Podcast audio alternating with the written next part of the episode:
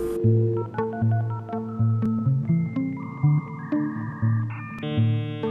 right, welcome everybody to Noise Podcast. Uh, today we have Philip with us. He is a YouTuber, uh, a designer, and uh, maybe he can tell us a little bit more about himself as well. Too, uh, he has tons of videos.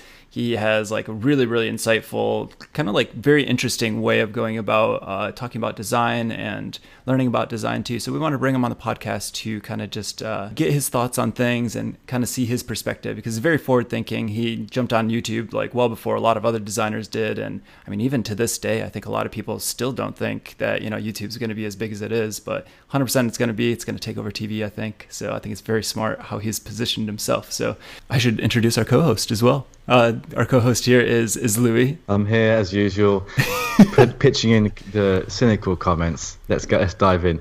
Phil, do you want to just give us a brief run through about where you've been, where you're going, what sort of things you like to enjoy on a day-to-day basis with your work? Yeah, sure. My name's Philip Van Dusen. I'm uh, the owner of an agency called Verhaal Brand Design, um, and located in uh, Maplewood, New Jersey, just outside of New York City. Uh, I've had a 25 year career of uh, being a senior creative leader in uh, global branding agencies as well as global corporations. Um, spent a lot of time in the fashion industry as well as CPG companies, so consumer packaged good companies. And now I have my own agency, uh, which I started about four years ago.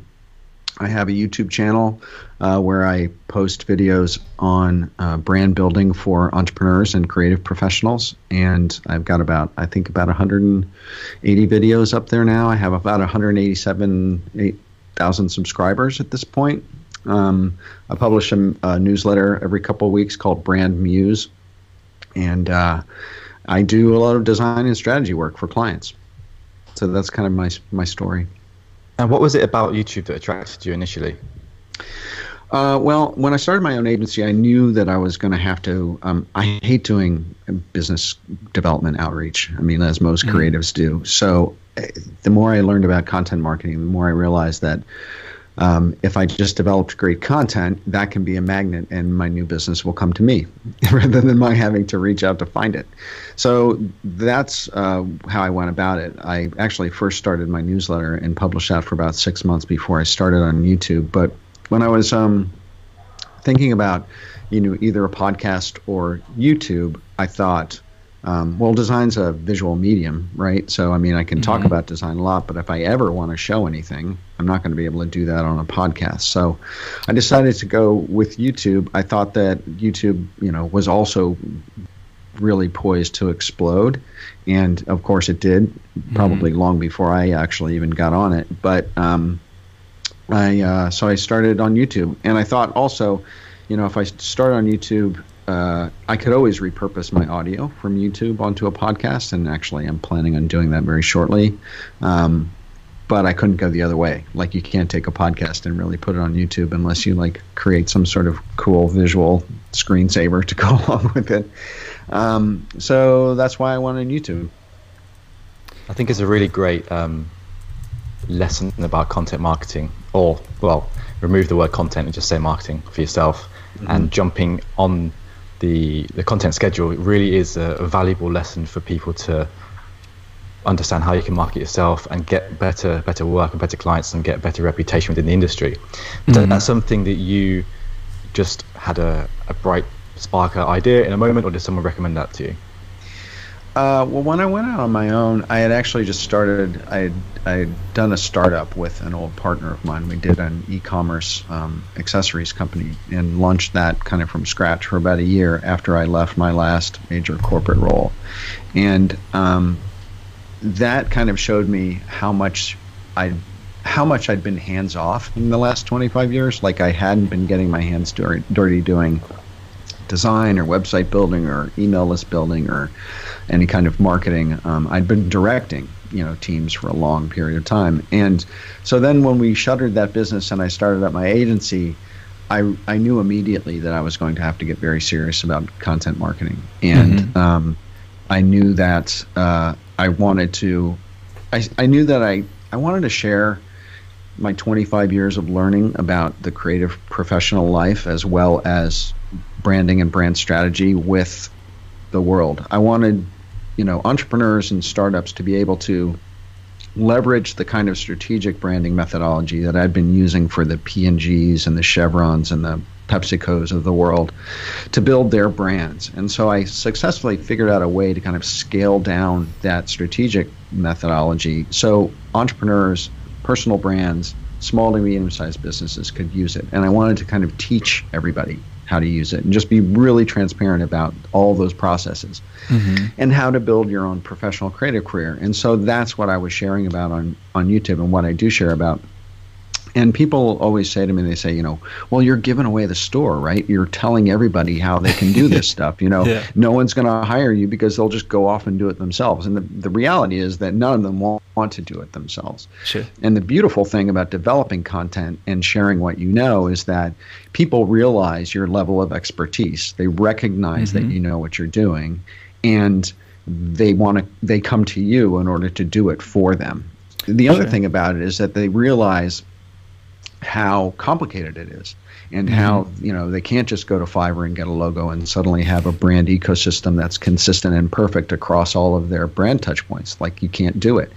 So it does a few things. It it builds a level of uh, kind of appreciation for branding and strategy in people. It re- teaches them that it's too complicated for them to do it, and then it also teaches them that you know how to do it and you're the person to go to to get it done.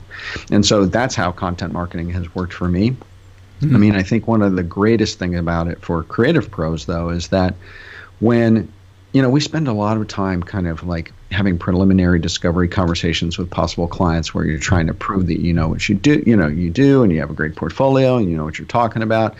And you waste, you know, a half an hour an hour conversation trying to win them, right?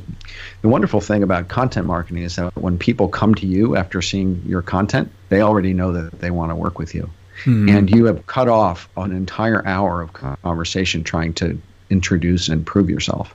And yeah. it almost gets down to like you immediately start talking about deliverables and and um, and budget. Like you jump right into it. You jump right over that whole first call. And so in terms of how much time it put, takes me to put out content, it's almost worth it just for that alone. Yeah, yeah.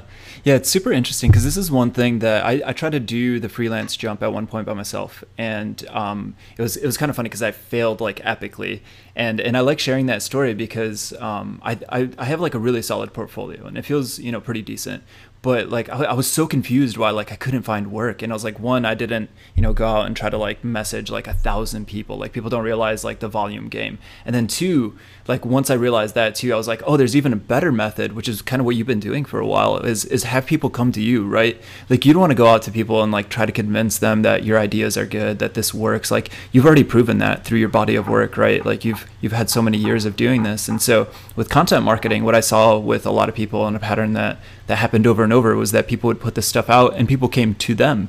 And so that ROI is like insane, right? You know, you spend like an hour, you know, maybe recording this video, maybe like three, four post producing it, whatever it might be. And then now you have infinite amount of people looking at this stuff and you're building brand and people don't realize how important that is too. And so what, what's your take on when, when you're doing a lot of your videos and, and like branding them? Cause they're all very consistent. They they all have like a look and a feel to them. Like, is that like part of your thought process when you do that? Oh, absolutely. I mean, all of branding is about consistency, right? It's mm-hmm. it's consistency. I have this saying that it's like out of feed, out of mind. And mm-hmm. one of the mm. things about being a creative pro a is that you you have to show you have to show up and feed regularly because that's how you I talk about the three R's all the time, right? Being recognized, remembered, and revered. In order to be recognized, you got to show up consistently. In order to be remembered, you have to look the same. Mm-hmm. In, in order to be revered, you have to like do great work. Sure. For creative pros, yeah, you can post your post your portfolio on Behance or something like that. But unless you're showing up regularly on someone's Instagram feed, Facebook feed, LinkedIn feed, they're not going to start getting that indelible picture of who you are and what your branding looks like and what your colors are um, until you show up regularly. So yeah, it, I've been very, very intentional about the look and feel of my thumbnails, the color palette that I use, the fonts I use, you know, the placement of all my elements on on just about every kind of social media platform that I'm on, for that very reason. Because now when people you know scroll by super fast, they see a thumbnail that's from me and they know it's from me. Mm-hmm. Um, and that's another challenge is that you know 50 over 50% of web traffic is on a phone so i mean you're talking about mm-hmm. a thumbnail that people are looking at that's literally on their phone it's like a half inch by a half inch sure. and so you have to be like super simple in terms of your design Mm-hmm. Color is massively important in terms of recognition, mm-hmm. and you have to be recognized in a moment's notice because you know you know how fast you scroll through a feed with your thumb, right? I mean, Absolutely. things fly by. So having that kind of consistency is like is really important. Mm-hmm. And all these really good tips seem like you're just rolling off with them, but I'm assuming it's taken you lots of different tests to come to these conclusions. And when do you think that you got to the point where you thought, okay, this this is the branding I'm going to run with for this video series? Uh, I didn't actually do a lot of testing. I kind of I did a lot of testing, but I didn't put it out there. I I pretty much decided on an aesthetic that I was going to use, and I went out and I stuck with it. And the interesting thing is, I was just talking to a partner about this this week. Is that you know I've been I've been using exactly the same kind of thumbnail for the last three years, and I'm starting to get tired of it. So I'm ready to evolve it and change it and make it something different.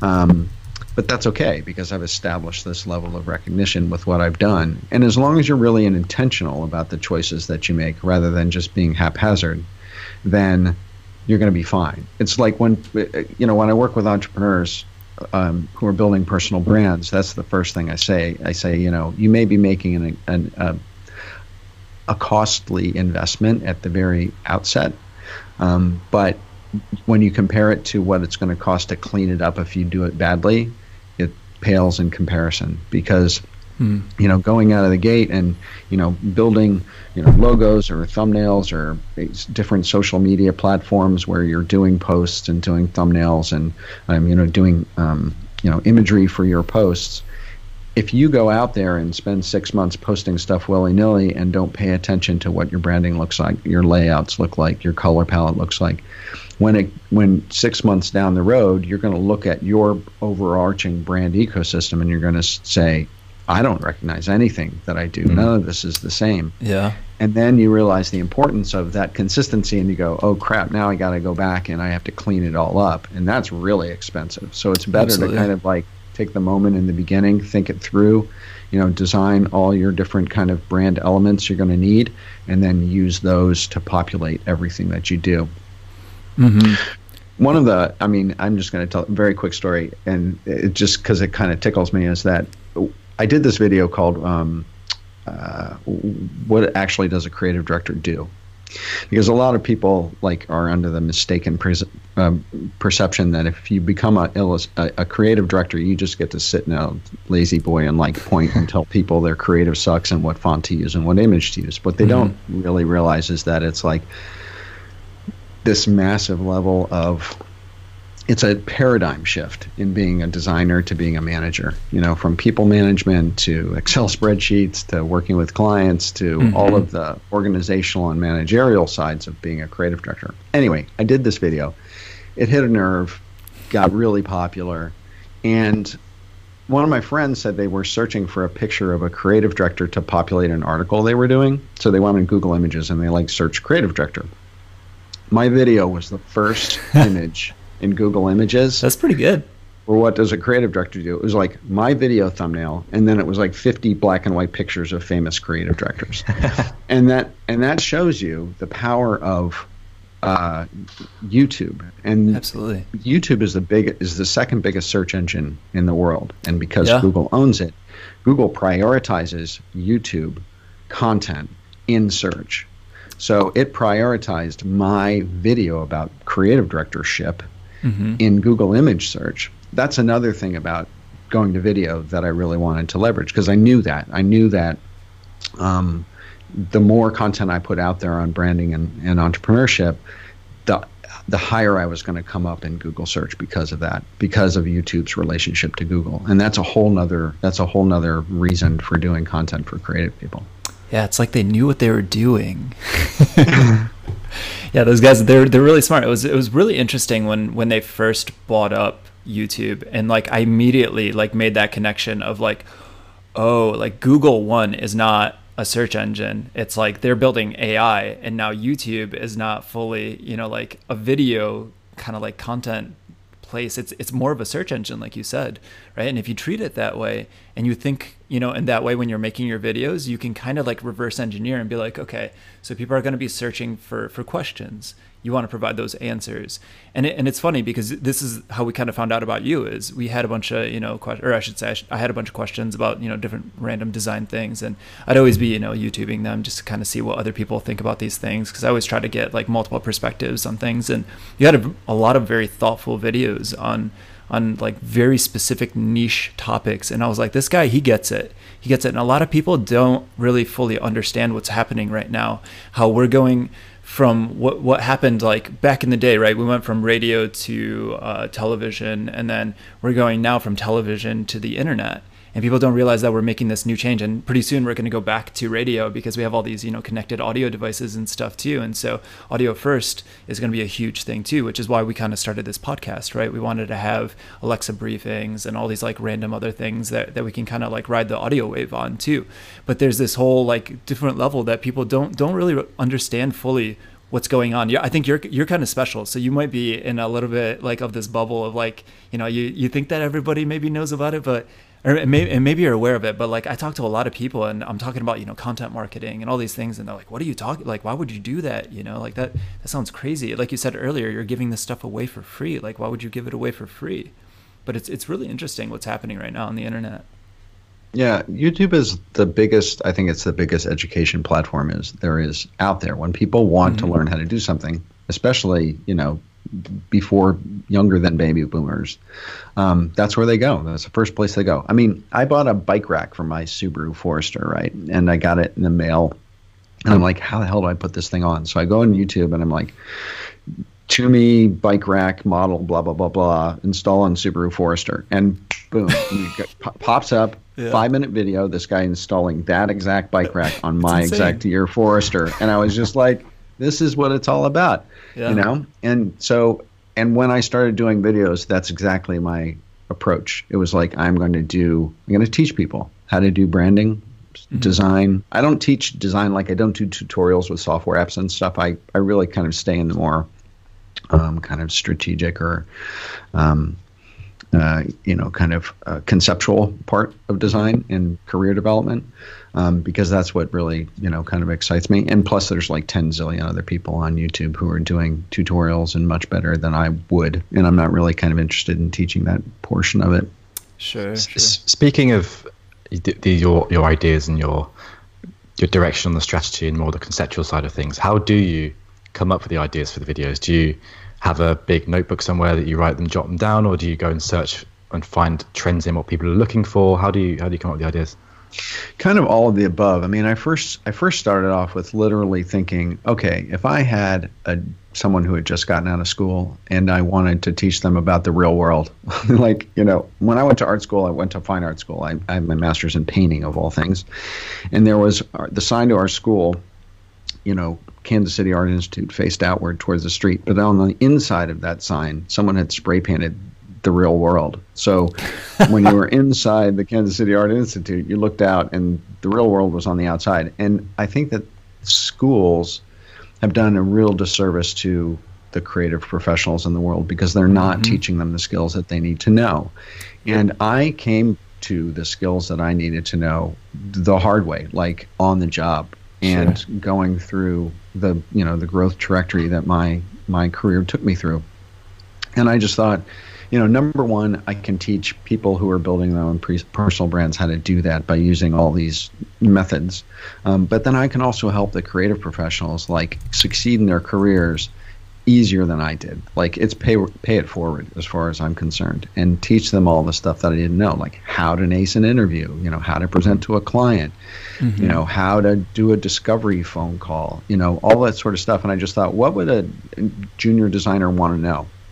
And so I just started cranking out videos on those sort of topics, and then I started sharing more about my own personal uh, agency building journey um, where you know how do you leverage content marketing? You know how do you um, how do you you know build a brand ecosystem so it's consistent? How do you design great thumbnails? How do you um, you know just like every single topic under the sun. I, I get them from you know th- things I see come across my feed. I mean, nothing's original, right?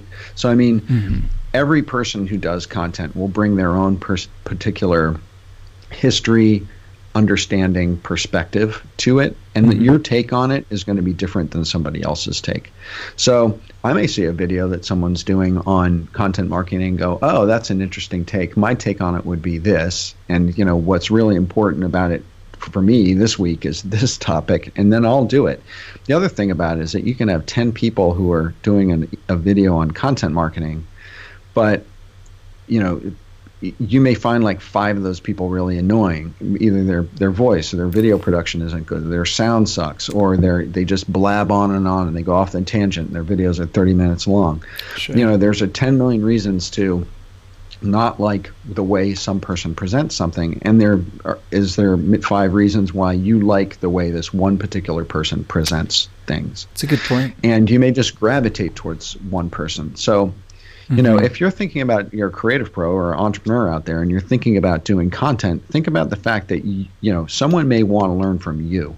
You know your age your gender your um, your particular level of experience. Sure. Um, and how you present it yeah, yeah. So, I mean, when I present, most of my videos are anywhere from six to nine minutes long. I have very few videos that are over 10 minutes because I value people's time. And mm. a mm-hmm. lot of the branding people I watched when I was kind of studying YouTube before I started my channel, I was really frustrated because a lot of people just fucking, oh, sorry, you may have to bleep that out. Oh, just blab, blab on and on and on. They go off on these tangents, and it like takes them 30 minutes to get to the topic or the, the meat of what they're talking about. And I was sure. like, I'm not going to do that. I'm going to go into a video. I'm going to like, hi, I'm Phil, and go right into the content. Sure. And I can get in and out and drop like significant value in about six to nine minutes.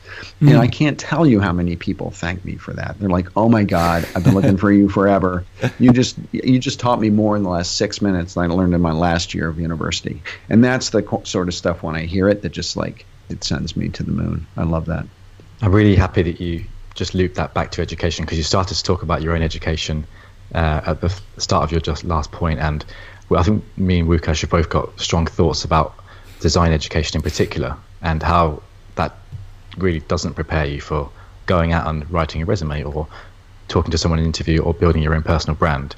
What are your thoughts on the sustainability of design education? Because obviously you can learn a lot of practical things that are very useful, but at the same time, with the burgeoning YouTube scene and the amount of content on the web being infinite, you can also teach that yourself. So I'm wondering what you think about the value. Well, you know, I came I came up from a fine art education, but I I also know that a lot of people, my my friends in college who were studying design, you know, they got out and they felt that they were woefully unprepared too. Um, I think that educational institutions are always slow on the uptake because the people who are teaching them have you know have been in the academic environment for a while usually and they're usually a little bit out of touch in terms of what's really going on in the world and the institutions that um, change and update their curriculum to address what's currently happening are the ones that are the best and the ones that I think will ultimately survive. I think that um, mm for instance, I was talking just recently. The uh, SCAD, the Savannah College of Art and Design, approached me to to join their design faculty, and I, uh, you know, so I got to know what they were doing a little deeper, little deeper level as they were courting me, and um, I, you know, I eventually passed on it because I wasn't ready to move to Savannah, but I was really impressed actually by that university and the fact that they have totally change their curriculum and have a huge offering in terms of personal branding and uh, digital marketing as it relates to people who are in creative professionals, and not only design professionals but fine art professionals. And I just mm thought that that was um, exceptional, and I was really pleased to see it because that was actually one of the first times that I'd seen a university um, or you know a fine arts institution um, preparing their students in the way that I thought was uh, going to be valuable to them getting out of school. Like like the money they spent on their education was going to be worth it, rather than getting out with this yeah. degree and no skills on how to like get a job or survive in the the new world. Yeah, yeah, yeah. There's there's definitely like a really weird problem with colleges. I got a little bit of a chip on my shoulder because I went to college, spent all this money. We all do. Everyone who went to you yeah, we all had chips on our shoulders. Sure, sure. So it's probably a lot more common than than I even realized. But yeah, it's one of those weird things. I, I try to tell people that I'm like, like this is crazy to go to design school nowadays because, in uh, in my honest opinion, I think that I could have spent that time and and there was a few teachers that I kind of latched onto that were really good, and I was like, okay, you teach philosophically, you don't teach something that's that's like you know only year 2000 you know 20 to 2025 and then everything yeah. after that is going to be you know dead they taught me how to like develop concepts and how to do like volume uh, and how to like you know output like 100 concepts and you know that the first 99 are going to be like total shit and then after that you're going to start coming up with the good ideas so those are the ones that i latched onto but for the most part like when i went to design school it was like i left and and when I went to like the real world, I was like, I, I literally felt like I had no idea what I was doing, and it, it, there, there was a good reason for that because no, we were literally learning how to use Flash in our design schools, and I was Yay. like, like you guys, do you not realize that like literally it's not like it's not it's a technology that's gonna be dead. Like they're already making it, you know, like you, you couldn't even install it in some places and they were teaching right. this in school and that was so insane to me. And i would go online and i would just learn online because somebody had like mentioned they'd like got famous online or something and i was like oh that's crazy. Like how did that happen? You know so i like kind of dug into it and, and they kind of had this idea of like content modeling and having like a lot of um, basically like they, they pushed out a lot of creative and people found them. And i was like oh that's really interesting. And so i started digging a little bit deeper. And then i found like this whole second world of like design school that it was like basically you know the, the school of youtube. And and you'd go on these channels and i was like these guys that are like you know 23 24 are better than these teachers that i have you know? Like this is crazy. And so to me that was like it was super awesome. So i still have a little bit of chip on my shoulder because like i spent all this money and, and it's like the only thing you can't even go bankrupt from. Like that's insane. Like there's, there's to be a legitimately big problem. And like you said there's only to be a few survivors you know like those top tier schools the ones that are actually care about their their their students those are the ones that are going to survive and i feel like the other ones are just going to sink and it's already happening you can see all these colleges closing yeah and and the the, the explosion of student debt isn't helping it because they're making you know people are having to go into massive debt in order to get an education that's not serving them and so insane. that news is going to hit the marketplace you know mm-hmm. and people are going to realize that oh wow you know if I, i'd rather save $50,000 and use it to pay my rent while I study YouTube and, you know, Skillshare and, you know, all the other learning platforms. And I can get, you know, it, it, I can get an education that will serve me better that way. And, you know, one of the things that I talk about a lot on my channel and also with people that I coach and stuff is that you know, you guys know this too. Design is is it's a very tough industry to make a living in now, mm-hmm. primarily because design is being commoditized, really and is. you know, between AI and you know smart applications that can develop layout that it's passable, you know, for ninety percent of the for the marketing public, you know, things like Canva or Adobe Spark or stuff mm-hmm. like that um, it's massively kind of like chipping away at what is the bread and butter of designers. And mm-hmm. then you layer on top of that the global economy where you can pay someone in India or China or whatever, you know, pennies on the dollar, you know, $50 is like a king's ransom to them to do a design or a website or whatever for you. Um, it's massively eating into the the profitability of being a creative professional in our in our country anyway.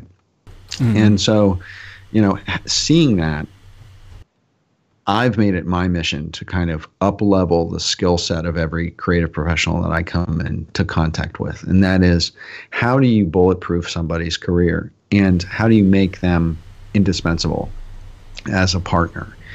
And when it comes down to it, and not every designer has this capability, but you have to develop a broader skill set in order to become an indispensable partner to your clients. And that may be some additional skill on top of design, whether that's content marketing or image, you know, video editing or audio editing or, uh, you know, brand strategy or copywriting or, you know, any number of things that are a little deeper than just layout or just design or just photography. You have to you have to make yourself more um, more indispensable, and that takes a level of you know um, kind of continuing education coming out of school in order to to get.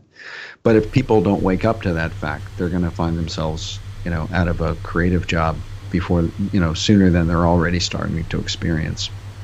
Yeah i think you're, completely right. And what there's there's still a, little a dilemma where we can throw all these extra skills that someone needs to develop and then they start spreading themselves thin and not really excelling at anything and I'm wondering how what you'd essentially say to someone who is 21, if they've essentially only been taught design.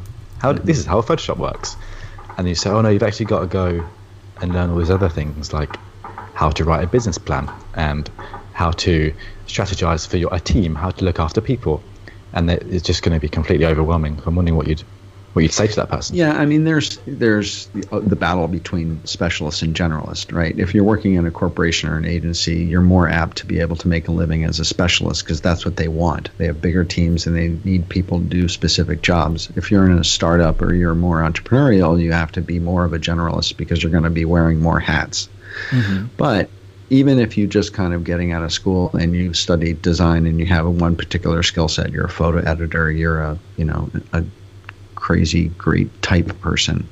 Um, what I would say is that push yourself to have a greater understanding of what the impact of what the work is that you're doing, the value of the work that you're doing, and how it's affecting the businesses that you are applying it to. And the reason why I say that is because a lot of people who are creative pros are stuck in the aesthetic of the thing that they're designing rather than the effect of the thing that they're designing, where it's going, and why people are paying for it. And the more you start to learn what the value of it is, of the thing that you're creating, where it's applied, why companies need it, why it's of value to that company, hmm. learning about where it sits in the in the in the production cycle of that company's product, right, as it goes to market expanding that business understanding is what's going to take you to that next level. Yeah. Mm. So even if it's just like your own particular thing, you do apps, you do UX, you do UI, you do websites, understanding where that thing sits in the value of a business and how it affects their bottom line, how they make money, how their how their product moves to market, how it affects consumers.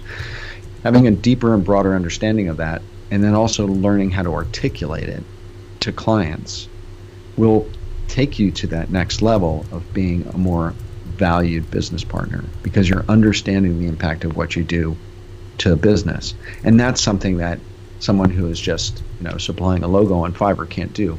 They can't understand the business. They can't understand where their stuff is fitting into that puzzle. And mm-hmm.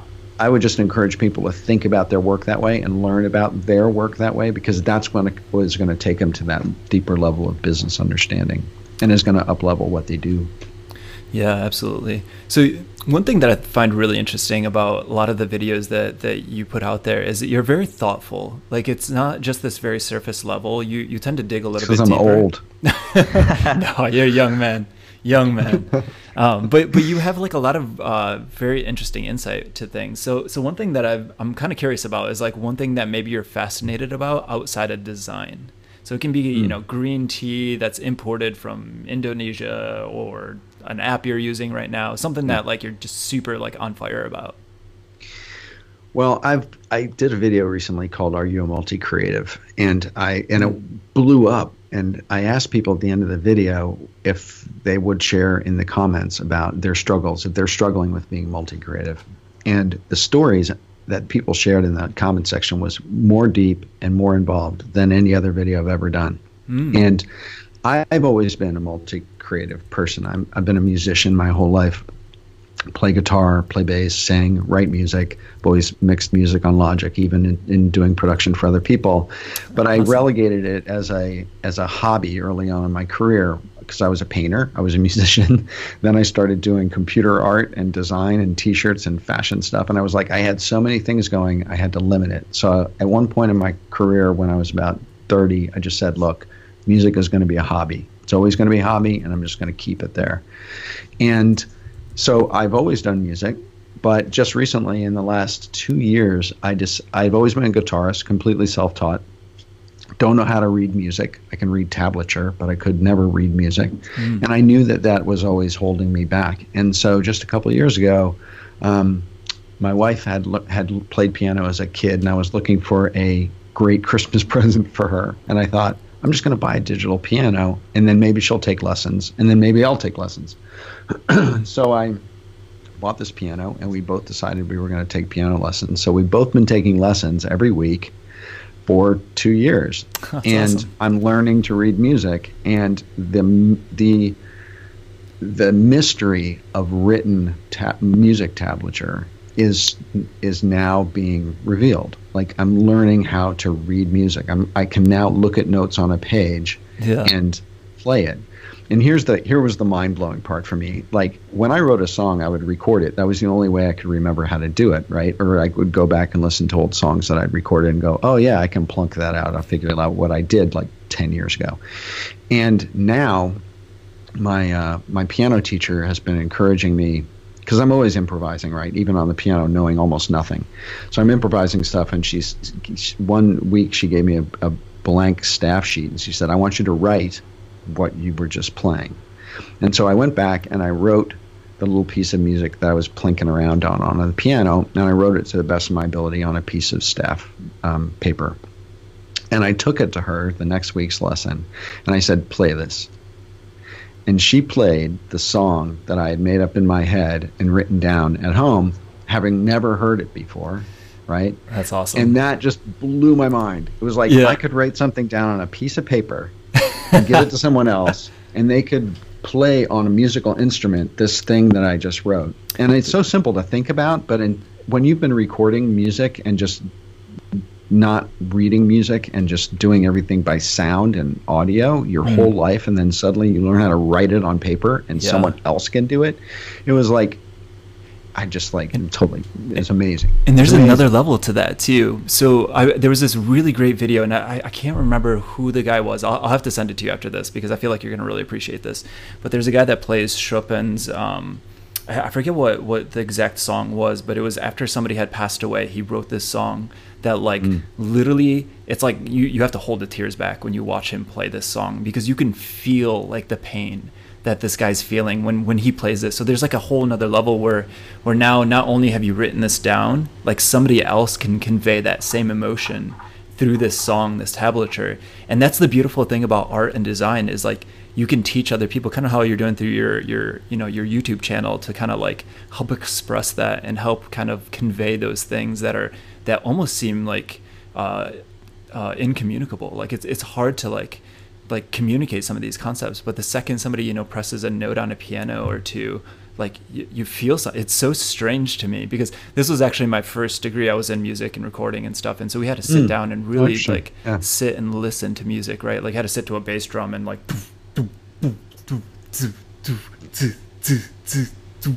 for like hours. And so you you really learned like the tiny little nuances about music and and how to you know hit the key just right like it's a trampoline you know? There's there's all these tiny little things. And then when you do it right man it's it's so cool. It's so cool. When you feel that you feel that in your soul it's like the best feeling in the world. Absolutely that is so that is so true. And there, there's this song that I had always heard like on classical music stations, when, and it was super simple and really beautiful and poetic. And like you said, kind of the song that could bring tears to your eye. It was a song called Gymnopédie, and it's written by Erik Satie.